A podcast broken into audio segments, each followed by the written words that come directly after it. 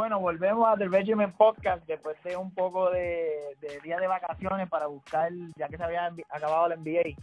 Este, estamos viendo ahora que la BCN de Puerto Rico empezó, empezaron este, los trade talks, los jugadores que se quieren ir, el draft viene pronto del NBA, como también nuestro torneo de My League comenzó.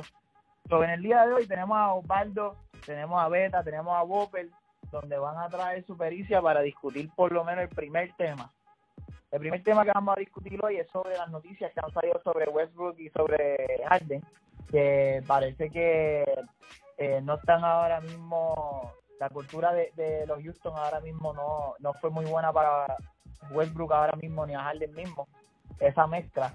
¿Qué tú piensas, Beta, sobre lo que ha salido por lo menos, las noticias que quizás eran ciertas, quizás no eran ciertas, sobre a qué equipo puede ir Westbrook y la química que hubo este año?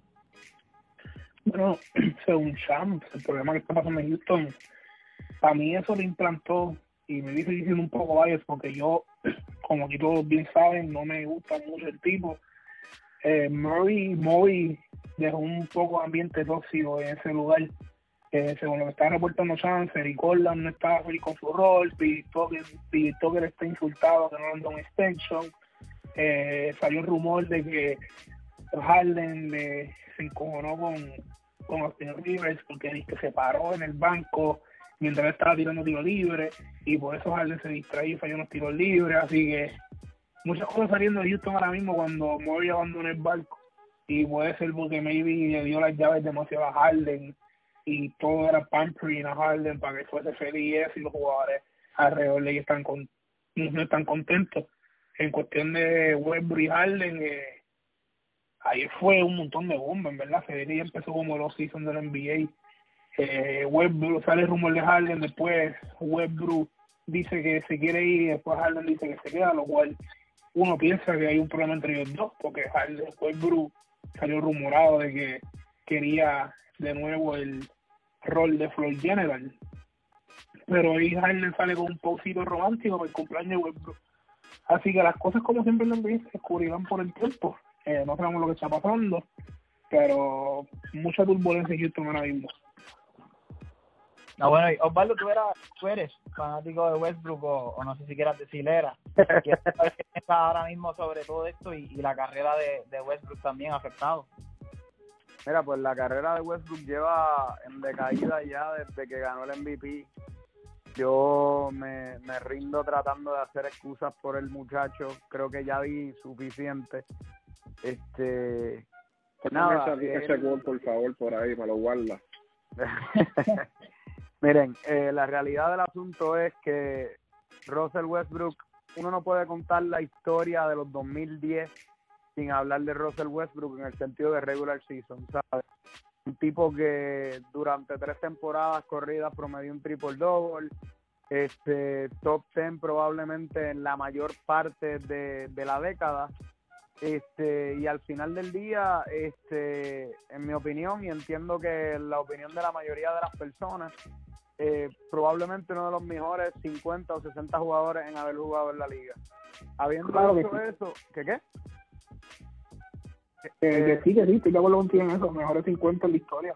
Sí, habiendo dicho, habiendo dicho eso, pues obviamente no todo lo que brilla es oro, Westbrook es este un jugador que al lado de James Harden hubo hubo sus momentos en temporada regular, incluso en playoffs hubo momentos que uno decía, wow, este se ven súper bien, y de repente uno caía en realidad nuevamente y decía, ah, ahí llegó otra vez. Y la realidad del asunto es que es un tipo que, que necesita su propio equipo, este yo lo veo pasando los últimos años de su carrera en el este, eh, he escuchado rumores, el primer rumor que escuché, que escuché fue de los Clippers, que me parece una, una ridiculez masiva, este, teniendo en cuenta pues, el hecho de que, de que Ross es un conocido come bola, este, tratando de llevarle la bola a dos superstars como son este, pues, perdóname, un all-star como es Paul George y a un superstar como es este Kawhi Leonard. Pero fuera de eso, este la realidad del asunto es que entiendo que lo deben cambiar un equipo del este y simplemente dejar allí que, que muera su, su carrera poco a poco, porque ya el tipo tiene que 34 años, 33. Creo que 34 tiene- 34. 31, tiene ahora mismo 31. Ah, Sí. 31 bien. Sí, exacto, pues la realidad del asunto es que este este año este año por primera vez se le vio que, que las millas le estaban cayendo encima. Este bajó un poco, yo no sé si bajó si bajó pues por tratar de jugar con Harden o pues simplemente porque ya las piernas no le daban más. Este jugadores en la liga tuvieron mejor este mejores piernas para defenderlo, que es algo que, que siempre daba problema cuando uno defiende a Westbrook. Pero nada, este, yo me quito, que lo manden para los Knicks, probablemente allí los meten en séptimo lugar. Y, O los Hornets. Sí, sí, exacto. corrijo, O sea, pero- que para mí, para mí el mejor return package probablemente lo puede dar un, equipo del este que, que lo que quieren meterse a playoffs, ¿sabes? Pero Sí, de ahí, pero él tiene 32 años, perdón, me corrijo, 32 años. Y, y en verdad su problema no es la edad, ni le, porque su problema es el contrato. O sea, No, el, El el problema era el pero- contrato. pero saliéndonos del contrato enorme que tiene, su estilo de juego no está, no es para ningún otro, ¿sabes? No es para que juegue con All-Star, ¿sabes? pero te tomaría el riesgo si fuese un contrato mejor, ¿me entiendes? Porque un punto Sí, de la temporada que él estaba jugando, él estaba jugando muy bien. Él volvió y se le tomó el hamstring, vino de COVID y maybe eso afectó su desempeño, pero un punto de la temporada que él estaba jugando bien. Lo que pasa es que ese contrato ahora mismo son 41, después son 44 millones y después son 47 millones, ¿me entiendes? El problema- fuerte, el problema eso, es eso que está el muy problema pesado. no es ni siquiera, el problema no es ni siquiera, eh, el problema más allá es que estás dándole ese contrato a un tipo que no es un tirador, ¿sabes? Ujú. Al final del día tú estás apostando a la rodilla y, a, y, a, y al corazón de Russell Westbrook que probablemente, ¿sabes? Vuelvo y lo digo, probablemente sea uno de, en cuanto a atleta, puede ser el point guard más atlético en la historia del NBA sin duda alguna. Fuera de eso, este no no sé qué te no sé qué te va a traer realmente este no va a ser a tu equipo mejor este en, en los playoffs. Probablemente en temporada regular te pueda meter sabes yo lo digo sin miedo. Yo pienso que tú pones a Russell Westbrook en los Knicks y yo pienso que ese, ese equipo se cuela entre los primeros ocho en el este. Este lo mismo pienso si lo pones en la mayoría de los equipos del este probablemente este pero en el oeste no tiene nada que buscar. La realidad es que no. Y los Clippers que se dejen de cosas, no no te pongas a cambiar ahora por Westbrook ni nada por el estilo. Eso son rid- ridiculeces. Mira, un detalle que quiero decir rapidito, el Caspe este año es 109 mil, perdón, 109 millones, cobra 41 millones, ocupa 38% del espacio de- del salary cap de un equipo, es algo, 38% un jugador. Y eso es algo que para la gente que no lo tenga claro, el cap space es básicamente lo que tú puedes... este, La capacidad que tú como organización tienes para fichar atletas. Exacto. Cuando en, en grandes ligas, por ejemplo, no hay un, un cap space sólido. Hay uno, pero no es un cap, no lo que se conoce como un hard, eh, un hard, Un hard cap, correcto. Exacto. En la MLB, si los equipos se pasan de ese número, ellos tienen que empezar a pagar impuestos. Y una vez tú te pasas de ese número, tú nada más puedes traer jugadores según este eh, algunas este, exclusiones que hay por ahí, qué sé yo, veteranos que se ganen el mínimo, jugadores novatos, por eso este equipos que son bien buenos, de repente tú dices, wow, tienen una banca de siete jugadores profundos y de repente ve a, a Tony a Tony Anderson de la Universidad de Las Vegas, Nevada, que jugó dos minutos por juego durante toda la temporada, ¿sabes? Ese tipo, eso, ese tipo de, de jugadores está todo el tiempo en todos los equipos buenos. Este, mira el hermano de, de, de Giannis en los Lakers, por ejemplo. Este, más allá, eh, pues, como, como estaba explicando, si Westbrook se come ese cap, ese cap entero, ¿qué va a hacer? ¿Qué, qué equipo contender realmente va a, venir- va a decir a traer, déjame comerme el cap de este cabrón tre- este, este, eh, este año y después veo qué hago con él? Mira, el precio de Westbrook sigue bajando. ¿sabes? Yo no creo que a él lo, yo no creo que haya realmente mucha gente que quiera cambiar por él. ¿qué tú crees de eso? Oye, Hay gente que quiere cambiar por Te pregunto, ahí los Clippers no hace un poco ese, no, perdón de decirlo, no, para mí no hace sentido, pero en cuestión de cómo funciona el cap, porque el próximo año Kawhi y Paul George es player, player option. Y es posible que uno de los dos, si no los dos, se vaya. Sabes que el NBA se fichan moviéndose constantemente. ¿Tú no crees que si Bournemouth está puesto para pagar el, el tax este año, absorber ese contrato de Westbrook para tenerlo como un plan B en ese equipo? ¿Tú no crees que él esté pensando en eso cuando dice como que 30 Westbrook para este año? Eso no haría un poco sentido en ese nivel. En cuestión de fit no me hace sentido. Y más cuando Westbrook dice que yo quiero ser el floor general. Eso no me hace sentido. Pero en cuestión de, pues yo, yo, te voy a ser, yo te voy a ser bien sincero, los, los, los Clippers van a limpiar casa ahora. Porque hay muchos jugadores que no quieren estar ahí. Este Montres, eh, Luke Williams probablemente está afuera, el mismo Patrick Beverly a lo mejor está afuera. Eso le va a crear un poco de espacio. Y hay, yo sé que va a haber muchos veteranos que va a querer jugar con ellos como está la cosa con el coronavirus y el hecho de que hay muchos equipos que no van a querer contratar equipos, este, jugadores así a largo plazo. Yo siendo los Clippers, mejor que gastar los chavos en Westbrook, mejor le doy una oferta buena a un tipo como Fred Van Vliet, que probablemente tenga los chavos para hacerlo, por un año, y después trato de extenderlo este long term, que entonces traer un Westbrook realmente, y entonces después empieza Van a quiere buscar el cheque, él lo dijo ya. ¿Qué qué? No le importa ganar. Ya él se va a Sí, sí, pero Van Vliet dice que quiere el cheque, pero la realidad del asunto, la realidad del asunto con Van Vliet es que el cheque no va a llegar este año, ¿sabes? Para mí, el cheque, eh, ¿qué, equipo le va a dar a Fred Van Vliet este, la cantidad de dinero que él está buscando? Yo no sé, ¿sabes? Si acuérdate, acuérdate que la, la clave con Van Vliet, la clave con Van Vliet es que Van Vliet, si nos vamos por los parámetros de la edad, no ha alcanzado su prime. Uno. No, Dos, para nada. Es un, ganador, es un ganador probado. Tres, no está buscando, no está buscando, no está buscando una situación para ganar. Él está buscando una situación donde él se le pague. Yo lo veo a en los Knicks. Los Knicks son el único equipo, y Dolan, que es un loco dando chavo, para mí son el único equipo que le va a pagar a él. Pero para Hay que ver también porque ellos tienen la nueva la nueva administración ahí. Que... Polo, sea Russell Westbrook, ¿me entiendes? Que a lo mejor los Knicks vienen y dicen, para este nosotros no vamos a ganar un campeonato pues déjame traer a alguien que venda tickets, ¿me entiendes? Y ahora mismo que van a permitir que creo que es 25, 50% en la NBA y la temporada que viene, yo creo que a los Knicks a lo mejor le conviene tener el 50% o el porcentaje que sea de, de boletos eh, a capacidad. Este y nada, aunque yo y algo estamos de acuerdo con aquí para Madison Garden para, para rebajarse los Knicks nada más, pero pues tú sabes. Sí, algo estamos de acuerdo aquí todos, es que si Westbrook cambió al este es para que probablemente un equipo se ve para ese 7-8 seed y los dos que caen esa, ese, ese profile totalmente es los Knicks con, siendo los Knicks y Jordan siendo eh, tú sabes, tiene close ties con, con Westbrook, Westbrook un atleta Jordan, eh, Jordan ha dicho que el jugador que él se ve más a él mismo por la intensidad de Westbrook, ellos dos tienen una relación muy buena y ya salió el rumor hoy que que los jóvenes están preparando un paquete por, por Westbrook. Yo vi un Tracy medio en el Terry Machine que sería Rociel y otro más y ya con eso eh, machan los salarios.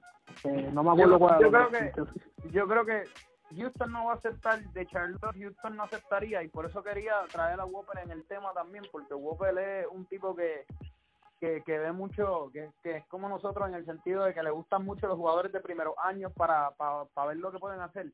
Yo no entiendo que Charlotte pueda mover por Russell Westbrook sin dar a PJ Washington o y a, a Bridges, a Miles.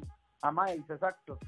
Este, que tú, tú, harías eso realmente. PJ Washington es un tipo que mostró que, que, que tenía capacidad de jugar en la liga como un hombre grande. Pues mira, este, Si, si nos vamos por el aspecto de contrato, del hombre que ellos tienen que salir, es de... No, de Cody Seller, por contrato. Ese es otro, sí. Y a Houston no hace falta altura. Claro, que, que sería, un, un mira, estos tres salarios machean, para que tenga una idea, Whopper, y de ahí siga. Estos tres salarios machean el salario de Westbrook. Rociel, Seller y Malik Cocaine Boy Monk. Ajá, exacto.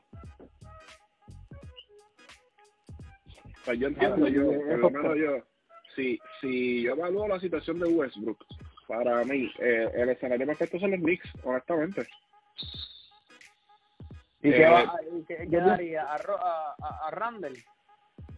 Eh, no creo, pero Houston está en una posición que si el hombre no lo quiere estar contigo, tú tienes que sacarle, como te digo, tienes que sacarle el precio ahora. Eh, no veo a Randall moviéndose, pero al J Barrett es un tipo que tú no lo vas a ver sostenible ahí. Y, no, y, digo por la posibilidad de traer a Westbrook, porque el tú llevar una figura como Westbrook va a hacer que gente mire a Nueva York. Ahí es que entonces entraría la colación, ahí entraría a colación, que ahí es que yo, esta es la posibilidad que yo veo. Yo voy a Westbrook siendo cambiado, siendo el J Barrett la pieza de cambio, que sería bueno porque es un tipo que tendría de mentor a, James Harden, que es un tipo que sabe llegar a la línea, sabe buscar el foul, que son las cosas que el Barry mostró deficiencia, deficiencia en el tiro a media distancia, en el tiro de tres, en conseguir el foul, en toma de decisiones, que en un tipo que, que, es un juego de ISO, Harden es un maestro excelente para el Barry. Y lo mejor de todo es que es zurdo. Correcto. Yo entiendo, yo entiendo que Westbrook sería ahí y, y aunque tú no lo creas, está el dinero para traer a Van Blitz y tú me estás hablando de un equipo de los Knicks que tú estás manteniendo a Randall con Mitchell Robinson y tendrías a Westbrook y a Van Blitz, es un equipo de playoff. Pero ¿Cómo tú machas a salario, Pero ahí la pregunta. ¿Tendrías que por lo menos a, Vas a tener que traer un tercer equipo sin duda alguna. Vas a tener que traer un tercer equipo y poner a Bobby Boy que está cobrando 15 millones. Tienes, tienes que tener las piezas de cambio. Eh, acuérdate que Houston es, tiene escasez de hombres grandes y Jens Silas es un tipo que muestra un sistema de baloncesto poscéntrico. Él cree en los hombres grandes y si tiene la capacidad de tirar de afuera, mejor. Por ende, tiene que estar Bobby Portis y tiene que estar Tess Gibson en el trade tú, unes esos dos con AJ Barrett y ya entonces estamos hablando de que le están dando el futuro y le están dando lo que ellos necesitan ahora, que necesitan hombres grandes. Yo no sé si los Knicks estarían dispuestos a ir a AJ Barrett, digo, son los Knicks, pero... ah, yo no sé, lo que pasa con los Knicks es que... tampoco, pero por ejemplo... Lo que pasa es que... Okay, no, Mitchell Robinson ese trade, eh, para que sepan, ese trade de la acabó correr en el ESPN Trade el trade de Bobby Porres, Taz Gibson y AJ Barrett sí pasa por Westbrook en cuestión de salary Es un trade que pasaría. Es válido, claro. No, no, cuestión, pasa. Ahora, pero lo que pasa es que ahora mismo los Knicks están corriendo, lo están corriendo el Liam Paul y el World West. Pero el fin del cabo, el que va a tener la última palabra ahí, siempre dice, no, yo voy a hacer los GM el trabajo, y va a tener la última palabra, es Huele Bicho mil dólares. Y yo te soy bien honesto, este Mitchell Robinson es la pieza inmovible de Nueva York. Yo mi Rivero me va a barra que me van a, a Mitchell Robinson, porque un centro como Mitchell Robinson no lo hay ya, no se No, pero pero dile, eh, lo que lo que pasa es que el problema con Nueva York, a, a Mitchell Robinson hay que darle rienda. El dueño, el dueño, el dueño, el dueño. minutos por juego y ya, ¿sabes? Pero nada, yo creo que yo creo que si hay alguien que pueda explotar el potencial este ofensivo que sea de Love este en Mitchell Robinson, en Russell Westbrook, sí, ¿sabes? Un tipo que le asistencia, asistencia regaladita. Y, y, y, bajo el sistema de Tom, Mitchell Robinson tiene minutos ganos porque Tom tú sabes que reparte minutos al cuadro regular y la banca la deja ahí morirse, o sea que es el escenario perfecto. Y, y Kevin Knox yo creo que se viene Yo no, él Kevin no también puede ser, yo lo cambiaría. Para mí ya yo le perdí la fe, porque es que no vi la evolución de él y el, y el, No, no pero me vi con él, en la situación correcta alrededor de él, yo no sé, yo veo a Tío usándolo como un rol de... Si Tío puede sacar la Kevin no en cuestión de, la, de las piezas que están ahí, para que Kevin no sea un lugar de eso sería ahora mismo lo, lo, lo óptimo para ese jugador. puede ser un lugar de pero las piezas están ahí, pero él no podía acomodarlo todo en la cancha. Fíjate, yo te digo, yo te digo que si, que si Houston consigue a Kevin Knox, Kevin Knox va a ser un problema en el sistema de Houston. Hablando de también cuál es el sistema de Houston ahora con el coach nuevo. Acuérdate que es poscéntrico, el usa hombres grandes que tiran de afuera lo que le gusta eso, pues. Ajá, James Silas vive ese sistema, que es lo que se está viendo en colegial ahora. El hombre grande que pueda jugarte una buena defensa en, en el interior y te meta la bola de afuera. Y antes de que Michael eh, hable ahí, que es que quería decir, el, uno de los problemas que, que tiene Houston es, y yo entiendo por qué Westbrook está pidiendo trade, por qué este PJ Tucker está loco por irse, y por qué Austin Rivers, y, ¿sabes? Yo entiendo por qué todo el mundo se quiere ir. La realidad del asunto es que no hay seguridad, primero que nada, con el coach es un tipo que jamás ha este es su primera experiencia ha, coachado el NBA sabes como como coach es un tipo novato y más allá Rafael Stone como GM, ¿sabes? Rafael Stone es una mente maestra en lo que tiene que ver con, con, dinero, ¿sabes? El tipo es, eh, economista, si no me equivoco, y es un duro con finanzas, ¿sabes? Y el dueño es uno de los dueños, ese tipo de, el dueño uno de los dueños más maquetas que hay en la liga. El dueño ha evitado pasar el salario todos los años. Ese, ese, ese, es ese otro problema grande que hay, que uno dice como que, coño, este tipo no quiere, este tipo no quiere soltar la cartera. El tipo nunca ha soltado la cartera los últimos años. Madre de show, en cuanto a madre de show, haciendo chistes y a todo el mundo y todo el mundo le come el, el, chistecito y tú sabes, bien chévere, pero el tipo no suelta la no, no, no abre la cartera. Este, incluso las veces que la, ah, la veces, las veces que abrió la cartera viene y se, se, autocritica porque él, él, proclamó el contrato de Chris Paul con el peor contrato en la historia ¿sabes? Él mismo, él mismo lo es, lo es, lo es, probablemente lo es pero coño bueno, el de Westbrook está ahí y que Wiki no tiene, lo tiene de vuelta, pero el de Westbrook también está ahí de la. Pero, el contrato también el O el de John Wall. Claro, pero pero ten, ten, en cuenta que el de Westbrook, Westbrook tenía 30 años cuando lo firmó. Chris Paul tenía 34. ¿Sabes? Chris, Paul tiene, Chris Paul está metiendo 40 millones de billetes hasta los 38 años. Oye, pero Chris Paul haga ya un poco que esto es una generación que la tecnología está tan avanzada que estos jugadores pueden extender su prime. Esto es algo que estuvimos hablando en el chat el otro día, ¿te acuerdas?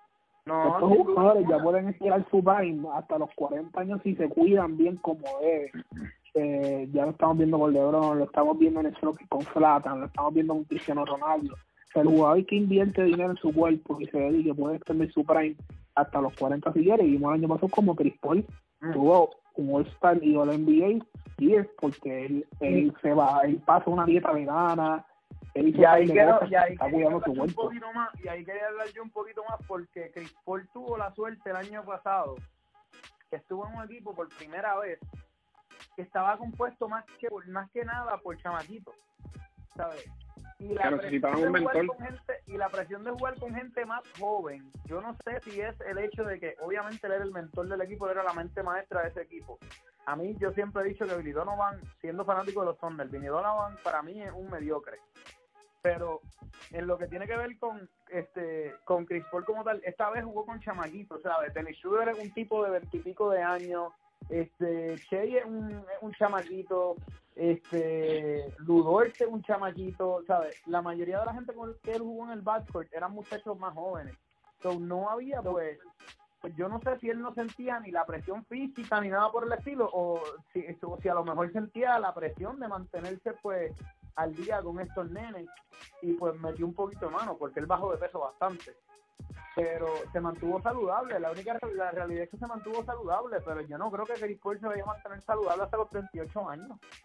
¿Sabes? Consistentemente, no, no lo creo.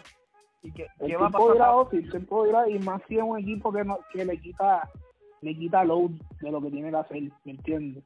y eso, fue algo, eso fue algo que eso fue algo que hay que resaltar mucho de Billy Donovan en la manera que manejó a Chris Paul fue muy bueno. O sea, él, él, limitó los minutos de Chris Paul. Chris Paul un, cancha en todo momento. Claro, y a un Chris Paul con, unos, con, unos, con unos 26 o unos 29 minutos por juego, Chris Paul era el, fue el jugador que más balones metió en el cuarto cuarto.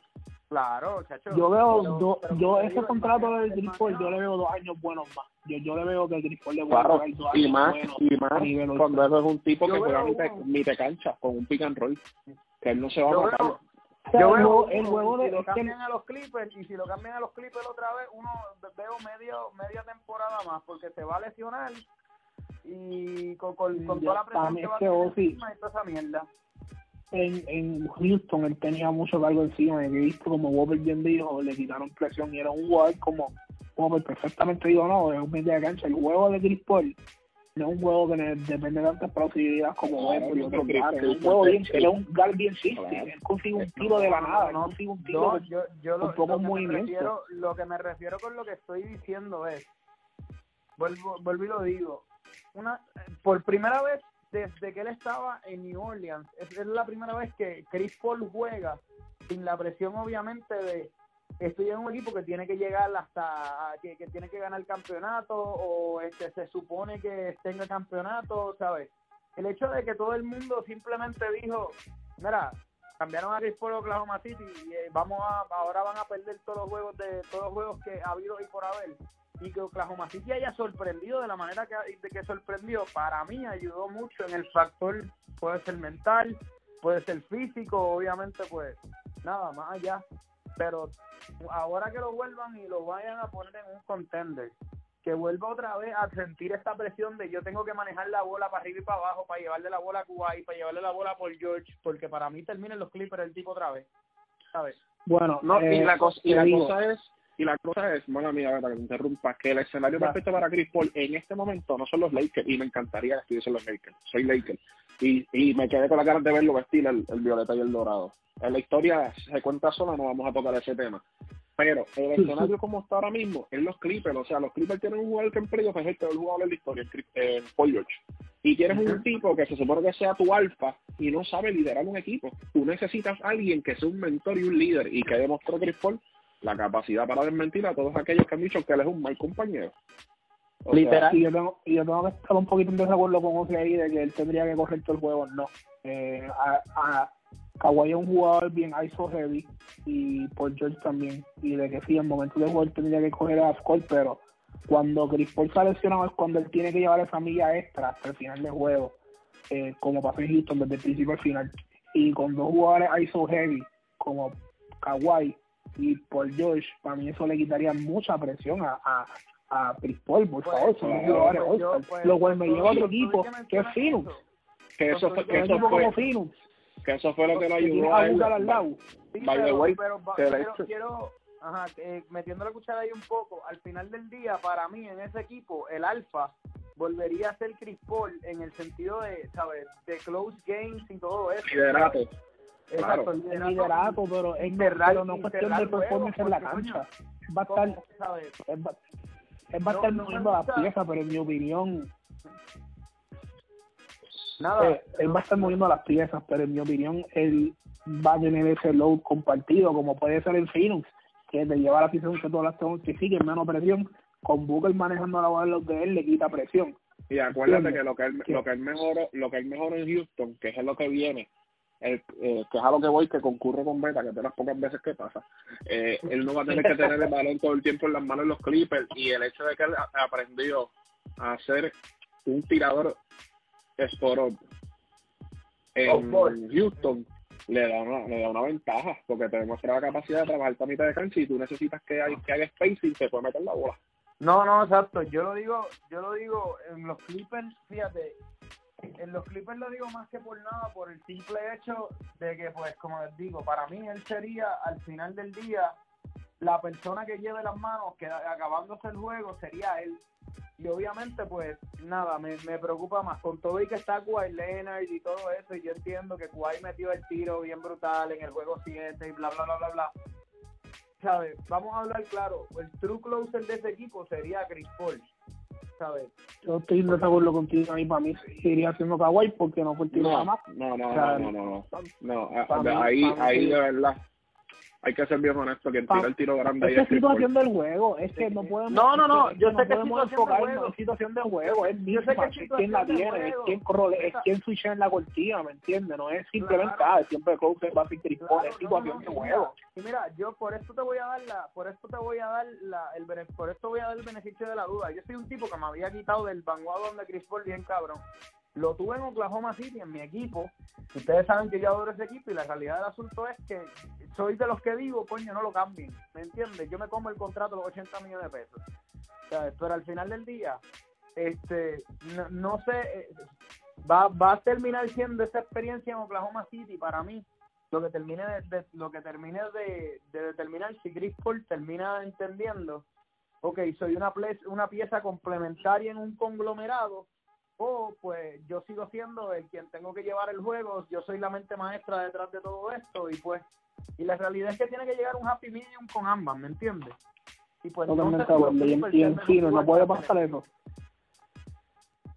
En fin, no, para mí Fino es un buen fit también por eso, en cuestión de que... Me, pero, en verdad, Fini, yo te voy a ser bien honesto, en Fini a mí me gusta más Ricky Rubio, por todo lo que te da, que Chris Paul. Y prefiero que se queden así, porque soltar la ubre para traer a Chris Paul, tú le estás quitando el hombre que Booker no puede guardiar, ¿a quién tú se lo das? ¿A qué? No tienes un... Michael está ahí. Michael creo que... Sí, Michael. Yo ahí la presión es Michael, que yo confío. Sí, pero, Hacho, Uber es el stopper de ellos. Tú no puedes salir del stopper. No, y el tirador, el tirador de North Carolina, este muchacho que... Cameron Johnson. Cameron Johnson, exacto, ¿sabes? Tremendo jugador, pero pues no sé, no sé, yo yo me quedaría yo me quedaría también con Rubio. Rubio yo creo que trae un poco más de, explosividad a ese equipo. Claro, claro. El... Ahí a estar de acuerdo, yo prefiero, digo, yo en verdad prefiero un fit entre Chris Paul, Ayton y Booker y después rellenar con los otros jugadores y firmar en la agencia libre que quedarme con eso, pero entiendo su punto. no, no, es bueno, es bueno, Beta, pero lo que yo digo, mira, tú te pones a mirar y, y esto es, tú te pones a mirar y tú sacas a sacas a, a, Rubio para traer a Chris Paul y es básicamente el mismo sistema de juego. Y en este caso, sí, no tiene, no tiene por, no, te, estoy hablando del sistema, no te estoy hablando de la calidad del jugador. Acuérdate que estoy hablando del sistema y de lo que aporta el jugador dentro de su posición al equipo. Pues estás cambiando básicamente por lo mismo. ¿Me, me, me entiendes? Entonces, a lo que El año pasado vimos que, que Booker tuvo que asumir mucho mucho de rol de distribuidor. Tuviste como claro. se subieron y si tú le quitas un poco esa presión para que enfoques lo de mejorarte, que conseguir Booker. Claro, porque acuérdate, que, acuérdate, acuérdate que el problema que tenía este equipo de Fini es que tú sentabas a Rubio y tenías que poner a Booker en esa posición porque no tenías un backup PG estable. El Iokobo, pues, entre la G y la NBA. Y, y entonces y el otro no me acuerdo ni quién era, este, Tallerón, que yo no sé dónde lo sacaron, eso parece que lo sacaron de la Liga Cameron, Cameron Payne en algún momento fue el segundo. Oye, Cameron, fue el segundo. Eh, para mí Cameron Payne puede ser un back, buen backup point en la liga. Yo no me digo que, que los para cuando, cuando él mostró el alta de su carrera, le dio, eh, tuvo el ACL, creo que fue, una lesión así de gravedad. Y estuvo un tiempo a esperar a lo que voy tú traes a Chris Paul y es el mismo sistema por Rubio. Phoenix debería de buscar dentro del approach un buen backup PG, un tipo que es un sexto hombre. Yo, si Oklahoma es que final en la liga hay con cojones. Por eso, si, si, si, Phoenix, eh, si Oklahoma va a limpiar la casa, Phoenix debe de ponerle los ojos al que se supone que fue el sexto hombre del año, que es Dennis Schroeder. Yo pienso lo mismo. ¿Me entiendes? Ese es el hombre que Phoenix necesita, no necesitan a Chris Paul. ¿Schroeder es la gente libre? Sí, sí, no, no, no, pero checate la noticia. Para mí que la gente libre este año hay que chequear bien porque él mencionó algo de que los Clippers y los Lakers están interesados y dijo que no iba a firmar con ellos, que no le interesa firmar con los Lakers y con los Clippers. lo dijo tan reciente como ayer. Pero un tipo así es lo que necesita Fini, ¿me entiendes? Que, que, que es la ventaja, entonces eh, no tiene el problema de que tiene los Clippers. Los Clippers, Kawhi a veces le tiembla la mano para tirar el tiro grande. Hubo un juego de los Lakers que LeBron galdió a, a Kawhi y Kawhi se volvió un culo. Y no lo quiero decir porque está LeBron. Para acabar con, con Dennis Schroeder, por ejemplo, este es un espacio contra este es su último año en contrato y es un respiro en el próximo año. Pero, o sea, Fini necesita un hombre que, pues, se dé el trabajo bien hecho. Porque a la hora de la verdad, Booker va a mandarle en el clutch. Ahí, o sea, ese, ese problema tú no lo vas a tener ahí. Esa es la cosa también que tiene que traer, tiene que también go big y go home, porque ya están empezando los rumores con, con Booker quiere irse y Kat y Dilo lo están esperando. No, más allá, más allá, este, ya, ya hay rumor, rumores no, hay, varios reporteros serios han salido con el, con, a, a decir que Devin Booker dijo que se quería ir. Sí, sí, eso ya salió. Sí, lo, lo de Ringer, de una fuente sí. Acuérdate que él quiere hacer los best friends allá en Minnesota. Sí, exacto. Él quiere hacer el banana con Katy con... el cheap version. El Great Value Banana Boat. Exacto. Y habían hablado, ¿verdad? Este, en estos días, en The Ringers, de, cuando en The Ringers, el podcast, había dicho Kevin O'Connor que los Lakers querían buscar a, ¿verdad? Están interesados en adquirir a DeRozan de los Spurs. Y, ¿verdad? Estábamos hablando ahorita de que el trade package es nine, este, permiso, permiso. Vamos a decirlo como es. Deja que ahí, por favor. aquí, a, toda la audiencia que escucha este podcast, los Lakers van a buscar una tercera estrella, son secreta voces, y la están ofreciendo a los 30 equipos de la liga, 29 en todo caso, la chinga poquita de Kentucky, que son Kyle Kuzma y Danny Green. Esa es la oferta que hay para, eso es para Bradley eso es por Adipo, eso es para todo el mundo. Lo que hay en la pepita en especial, te lleva los dos mundos, las papitas y el refresco. Y, y vuelvo y te digo, a mí personalmente, mal de Rosen, yo, que soy un fanático de los Lakers, no simple y sencillamente porque LeBron pisó Los Ángeles, de Rosen a mí siempre me ha llamado la atención porque tiene un estilo de juego similar a lo que fue Kobe. Y siempre me ha encantado la idea de, que él, claramente, él es nativo de Los Ángeles, siempre me ha gustado la idea de que, de que él puede estar en los Lakers. Inclusive a mí me dolió muchísimo verlo a él eh, renovar en Toronto en aquel verano, porque yo lo quería él en los Lakers. Y los Lakers hablaron con él, pero simple y sencillamente no, estábamos en una posición eh, de la parte baja de la conferencia y pues de Rosa tenía mayores Sí, Toronto le ofreció un contrato muy Claro, le ofreció el billete que él valía en aquel momento. ¿Qué, fue lo que hicieron, ¿Qué fue lo que hicieron después? ¿Después de qué? lo cambiaron. después de que le ofrecieron el billete, lo cambiaron, exacto. Sí, es que sí pero, pero, ustedes piensan, ustedes piensan de ese Diciéndole que no le iban a cambiar. Del fin de él, a mí, me, a mí me gusta porque va a ser básicamente una segunda o una tercera opción. Eh, básicamente es la tercera opción, porque LeBron es la segunda, él mismo lo ha dicho a, viva voz que LeBron, LeBron mismo lo ha dicho que es la segunda opción y que el equipo es de 80. Y como una tercera opción, que él, él te pueda aportar 18 19 puntos, oro, porque es lo que estábamos buscando de Cooper y nunca lo conseguimos. No, no me preocupa ahí. Lebron, Lebron es como que tan pendejo. Yo sí lo segunda opción, mira, cabrón. Es que es la verdad, loco, si tú te, sí, si vamos al número. Él hace, él hace el 90% del juego, weón. Ah, sí, sí. Sí, pero los tiros son cuestión de imagen, esa es imagen. Le está metiendo, que pase la bola más de lo que la mete ahora, coño, con. pero a mí lo que me preocupa ahí hablando de eso un poquito de, de, va a funcionar porque el LeBron y Antonio Davis lo van a refuncionar. Pero y también va a funcionar porque de Russo es un jugador bien underrated defensivamente y Vogel como sabemos es un coach bien defensivo. No, si nadie podía meter la bola año pasado nadie va a meter la bola ahora. Y lo más importante con De Rosa es que De Rosa elevó su juego en cuestión de rebotes, asistencia, que la estadía de él, aunque fue eh, corta, por decirlo así, porque no fueron dos temporadas o tres, en San Antonio rindió fruto, que es, lo que, es la base de Popovich. Pero dale el pero, Beta, porque yo pienso que es el mismo pero mío me preocupa un poquito el spacing de la cancha. Ajá. Exacto. De que derrota un guay que se rehúsa pésimo que sí, sí, a mí de Rosa puede ser un buen jugador de tres, es cuestión mental porque si tú metes la bola de 20 de 25 pies porque no la puedes meter de, de 30 y, no, y, no, tanto que, y no tanto que es un mal tirador es que simplemente en este pasado Season eliminó por completo el tiro de tres él lo tiró, fue según la estadística, él tiró, él, él asumió un disparo a canasta de 3 puntos, punto 0.3 veces por juego. O sea, no tiró, él la tiene de 3. Si él quiere tirar, él, tiene, él tiene stroke. Es como Jimmy, que se rehusan a tirar de 3 porque son jugadores de mid-range. Que tú sabes que yo amo el mid-range. Pues tú sabes que amo el juego de, de, de Rosen. Pero me preocupa en cuestión de fit, como cómo abrirían la cancha. Pero estamos hablando de LeBron James que lo va a resolver.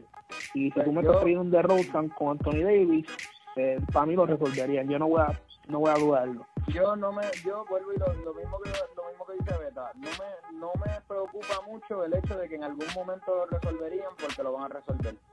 Fuera de eso, sí me preocupa, lo que Beta dice también, me preocupa mucho el spacing, porque yo no creo que sea que él es lo que estaba diciendo Beta, no es que sea malo, es que él se rehúsa a tirar de tres. Entonces, tú venir de una situación que tú te rehusas a tirar de tres, ahora vas a venir a tirar cinco veces, cinco triples por juego, un tipo que, que de, de carrera... Que no es reconocido por eso. 31% es lo que tira él.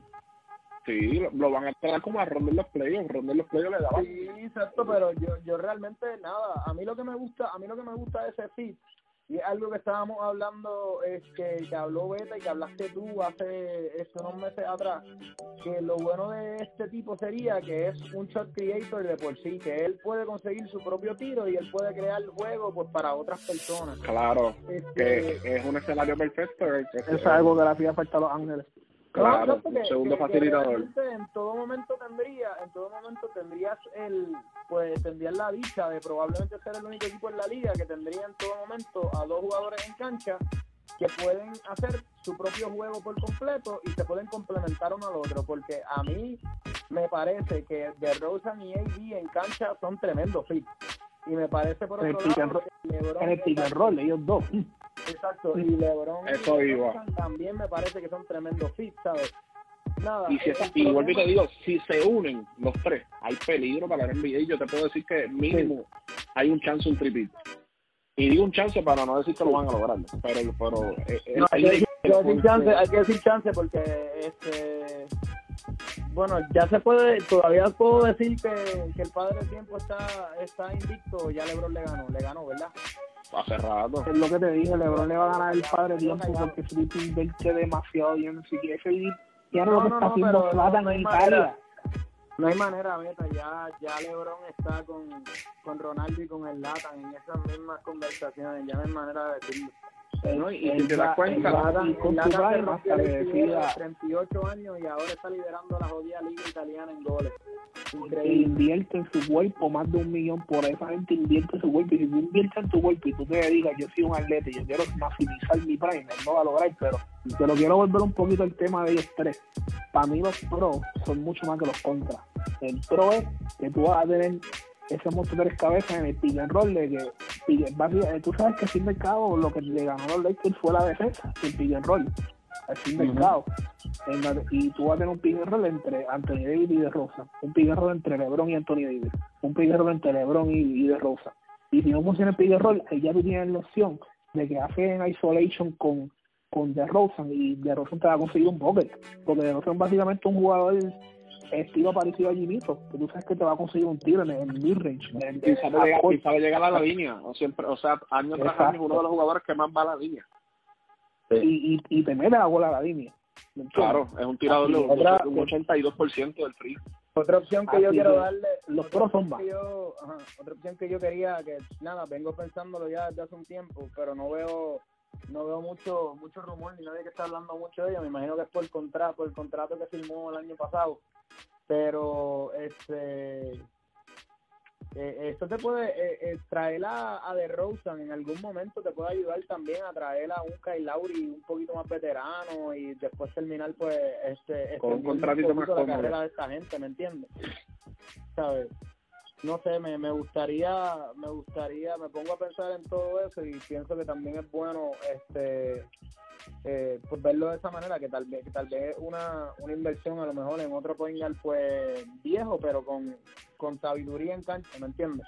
Y con resumen. Sí, chacho. No, y te voy a decir una cosa, eh, nada más eh, trae a Kyle, a Kyle Lauri, los pareas con esos dos, eso es otro campeonato también. Ese, ese, enano, ese enano mete la bola todavía, todo lo que da. Y cuando, los, los, deberían ir por Lauri, ¿oíste? Sí, yo te voy a ser bien honesto, Lauri, Lauri muere en Toronto. Sí, yo pienso que Lauri, Lauri muere en Toronto. Yo no, me encantaría. Yo, pienso, yo pienso lo mismo. Yo lo digo ahora todo por cuestión de, para mí, para mí realmente yo trataría de retener al hombre joven que es Fred Van Vliet, que está entrando en su prime y que me acaba de promediar 19 puntos por juego en una temporada. O sea, puede llevar el logro ofensivo. Te pregunto, ya que estás tocando ese tema, porque es algo que quiero eh, tener claro Siakam ya está bajo contrato con extensión. Siakam está en un contrato todavía de novato, si yo no me equivoco. Y entonces, eso es lo que... No, ya extendió, ya extendió, él extendió esta temporada. Él extendió. ¿Verdad? ¿Él extendió? Oh, okay. Sí, él extendió esta temporada. Pues es una movida, es una movida entonces que ellos firmen una extensión con Van Sí, pero él, firmó, eh, él firmó una extensión de 4 años y 130 millones. Pero a mí lo que me preocupa es la manera en que Bambi habla. Bambi habla como si no hubiese habido ningún tipo de conversación entre Toronto y él. No, pues yo creo que Toronto no le va a pagar. Toronto no le va a pagar más ahí. Bambi, habla como si él tuviera ya este, garantía de que hay un equipo que va a ofrecerle un contrato de, de 80 millones para arriba. ¿Sabes? Como Kuzma que dijo. Está hablando como que dijo. I'm, looking to get paid, ¿sabes? No sé Pero y, y, lo que dijo. parece que alguien la tiene. Y lo que dijo Kuzma. I'm looking for a big payday. Está buscando seis sabor contract. Kuma. Sí, le dijo que quiere un big payday, punto. a Kuzma, a Kuzma yo no le doy, a Kuzma yo le doy 10 millones de pesos con la mano titubeándome. El contrato grande lo tiene ya, con Puma. Oye, ¿y por qué no un poquito lo que Cody quería hablar? O Cody, ¿qué es lo que tú querías hablar de la vida de tu gay? Mira, pues yo le quería discutir con ustedes la, ¿verdad? Empezamos el draft el, esta semana, este, han estado ahí pendientes los muchachos y, ¿verdad? El, el era My League, que sabes que por lo menos yo no había jugado My League, no sé si ustedes han jugado My League antes. Nacho, para los tiempos de tu League 12 y me encantaba. Pero imagínate, eso me está motivadísimo. Este, el premio es de 300 dólares, ya tú sabes cuán motivados están. Entre los equipos, pues le quería mencionar dos o tres equipos, ¿verdad? Para ver este, las reacciones de ustedes. El, eh, para que ustedes escuchen uno de los equipos, uno fue de los, eh, los Timberwolves, ¿verdad? Consiste, estos son los starting five. El primer pick, Rudy Gobert. Segundo pick, obviamente lo estoy diciendo en qué pick le tocó a él, ¿verdad? ¿Qué número? Pero él cogió a Rudy Gobert, Eric Bledsoe, Miles Turner, Robert Covington y Taibul. ¿Qué usted piensa sobre ese Matiz. Matiz eh, eh, es un tipo que va al problema en la defensa. A que un balón conociendo cómo, cómo va a hacer la pintura. Exacto. Ese fue cuando hicimos los cálculos de lo, de lo overall, fue el equipo más bajito este de nuestro power ranking este de la liga ya que el overall, aunque yo sé que no tiene que ver a veces porque los badges le damos un peso mayor, pero por lo menos en, en ese aspecto está está un poco está un poco difícil para el hombre. Y es, por los jugadores que tomó, o sea, es normal. O sea, Matis es un jugador que no tiene un rating muy alto. Exacto. Y, y, lo que yo no hubiese drafteado así, pero yo entiendo que es el, yo, yo no sé, me gusta mucho ese equipo, si soy sincero, pero como dijo Wober, va a ser defensivo y va a jugar ese pick and roll para tirar todo el canasto. Exacto. Y, y la, la, el problema que estaban mencionando los muchachos era también que Rudy Gobert tiene un overall de 87, pero que no era un buen pick 2K. Tú sabes que si fuera de, de, draft de, de, este cuando nosotros jugamos fantasy, pues que quizás cogerlo número 20 o antes, pues obviamente tiene sentido. Pero coger a Gobert antes de Kemba Walker, estaban diciendo que no una buena decisión. Eso tú acuérdate que todo en tu país vive, lo que vive es el tiro, ¿me entiendes? Eh, tú tienes que ir por un Cristas por Cindy, tú tienes que ir por un un milestone puede tener cierta attraction, obviamente, no como un, round temprano, pero sí como un jugador que, que te va a ofrecer la capacidad de ser efectivo a ambos lados de la cancha, ¿me entiendes? Exacto. Eh, un, jugador como Joel Embiid, Anthony Town. Te quiero mencionar ahora este, este otro equipo, el de los Pacers, el otro lado de la moneda. El, los, starting five de son Damian Lillard, Andre Drummond, Levert, Aaron Gordon y creo que es Marcus Morris. Marcus. Sí. Es un equipazo. Eso es lo que te. Sí, porque mete la pelota. Es un equipazo bien cabrón. Sí, porque te pueden atacar el canasto, te pueden meter la ola. Eh, este año André Drummond es un mejor tirador de tiro libre, porque le subieron el rating. Sí, sí, el primer entre Lillard y... Lillard trata de tirar de media cancha de este juego y la va a meter. Exacto. No, pero eso, André Drummond es el mejor rebotero de este juego, ¿no? Sí, por estadística sí. sí. Ah. Mira, y el, ese, ese, ese es uno de los mejores equipos que habíamos puesto en los, en los Power Rankings. El segundo más alto que estaba en los Power Rankings es los Bulls con Antetokounmpo, Aldridge, Drew Holiday, Mike Conley y Barton. ¿Tú crees que es mejor que el equipo anterior o es...? Mil veces mil veces. Sí, ¿Cómo, cómo ese tipo, cómo ese tipo tuvo oportunidad a, a, a Porque yo no me Holiday, con Holiday, con Aldrich y Antetokounmpo, o sea, no, no, no lo veo, mano, ¿verdad? Ahora bien, eso es un equipo, ¿verdad? Espérate, pero, espérate, ¿cuánta, ¿cuánta gente había en esta liga, Michael? 20, ¿verdad? Hay 20 personas, hay 20 y pico, 22, 23 y hay este los otros siete son máquinas. ¿Y el, el draft de Snake? Igualito que siempre, sí. Lo que pasó fue lo que te dije, que eso fue lo que le dijeron, que como cogió a lo, lo que estamos discutiendo ahora, cogió a Rudy Gobert por overall, pero que verdaderamente, incluyendo hasta los baches de defensa, como no un buen...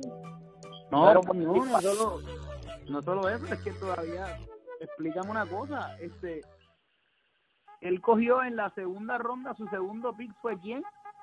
La Michael Sanders. Sí, con 84 overall. O sea que alguien, 59 eh, personas dejaron pasar a, perdóname, ¿cuánto? Este, 29 personas, 20 personas y 7 máquinas dejaron pasar a Marcus Aldrich. Sí. Hay 60 jugadores en la liga mejor que la Marcus Aldrich. Según tu sí. Según tu gay, exacto. Ay, Dios Eso es lo que te quiero decir. Está peor que los drafts de fantasy, que la gente coge a Mitchell Robinson por encima de... de, de eso de esos dos equipos, este, el que te mencioné último es que ustedes piensan que es el mejor equipo ahora mismo de los que mencioné, ¿verdad? Porque ese es de los... Ese no, muchachos, ese, equipo debe ser favorito a ganar. Ahora mismo, ahora mismo, como siempre, el que el que siempre están velando es el de Stephen Curry.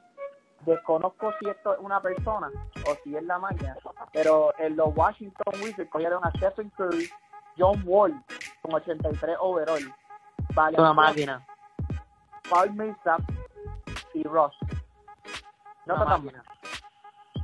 Ahora, un excelente equipo que están mencionando ahora mismo, ¿verdad? Entre los muchachos, es el de Golden State Warriors. Tiene a Nicolas Jokic, Walker, Hill, Ibaka y, y Barnes. ¿Ese te gusta, Walker? ¿Cómo es? Nicolas Jokic. Kemba Walker, Body Hill, Ibaka y Barnes. Es un equipo muy completo. Así mismo es. Así mismo está ahora mismo. Pues por ahora yo yo tenía la misma expectativa que ustedes, que ustedes me fueran a decir que el de los Bulls, con, empezando con Anteto, su primer pick, y cogieron a todos, y cogiendo un equipo así que es bastante triplero, era una de las mejores estrategias que se podía hacer en el juego. Este, ¿verdad? Eh, vamos a estar discutiendo los otros jugadores. Eh, yo Pensaba que me iba a decir que Indiana le ganó al de Chicago con 50. No, no, por ahora no está en ese nivel. Hay que ver los juegos para ver bien qué está pasando. Ah, le iba a preguntar a, cada uno de ustedes, independientemente del, del pick que les toque, ¿cuál sería su primer pick en NBA 2K21? Mi primer pick, sí. James. ¿Y? Bueno, bueno, bueno. Stop. Retiro lo dicho. Kevin Durant. Primer pick, no importa. Eres el número uno. Kevin Durant. Kevin Durant. Para O sea, Kevin Durant porque, mira, tienes, tienes un tipo que te va a meter la bola de afuera, te la va a manejar como un te va a rebotear, te va a defender. O sea, es todo. Exacto. Osvaldo, ¿cuál, cuál tú dirías que primer pick? Yo me llevaría el mejor jugador que yo uso realmente, con el que puedo tirar de lejos, de cerca y todo eso, y crear spacing. Para mí sería Lucas. Russell Westbrook. No, Luka Doncic que Russell Westbrook, váyase para el carajo. en la tercera ronda, si está ahí abajo. Exacto. Beta, ¿tienes un pick? Yo me voy corto, no estoy de acuerdo con, con Wobble y todo lo que dijo, que yo me iría con KD. Con KD también. En verdad yo me iría con, con Wobble, antes de, de, de, decir que hizo un error, yo me iría con LeBron, solamente porque tiene, ¿verdad? Usualmente lo ponen a él con los más valles posibles y lo ponen como lo más alto, so, este, esperaría sí, que... tiene 63 este año. Diablo, mira para allá. Pero nada, seguimos hablando ahí de eso, vamos a discutir la próxima vez, ¿verdad? Este, continuar esto de los trades, que ya este, hemos visto que los trades están demasiado muy activos en la liga, ahí en la liga de NBA, en la liga de nosotros de Miley, tema principal, al igual que los, los drafts, qué trades se deberían permitir, qué trades no se deberían permitir en la liga, los dos por uno, uno por uno. Todo eso lo podemos discutir para la próxima dos o tres también y ver lo que ha pasado con lo que ustedes están discutiendo. Y nada, para la próxima vamos a tratar de involucrar un poco también el tema de la, la baloncesto superior nacional de Puerto Rico, que ya comenzó y ya podemos empezar a discutir un poco la burbuja de ellos, que está este, con dos juegos diarios gracias por venir y, ¿verdad? Vamos a sintonizar por ahí para abajo ahora adelante.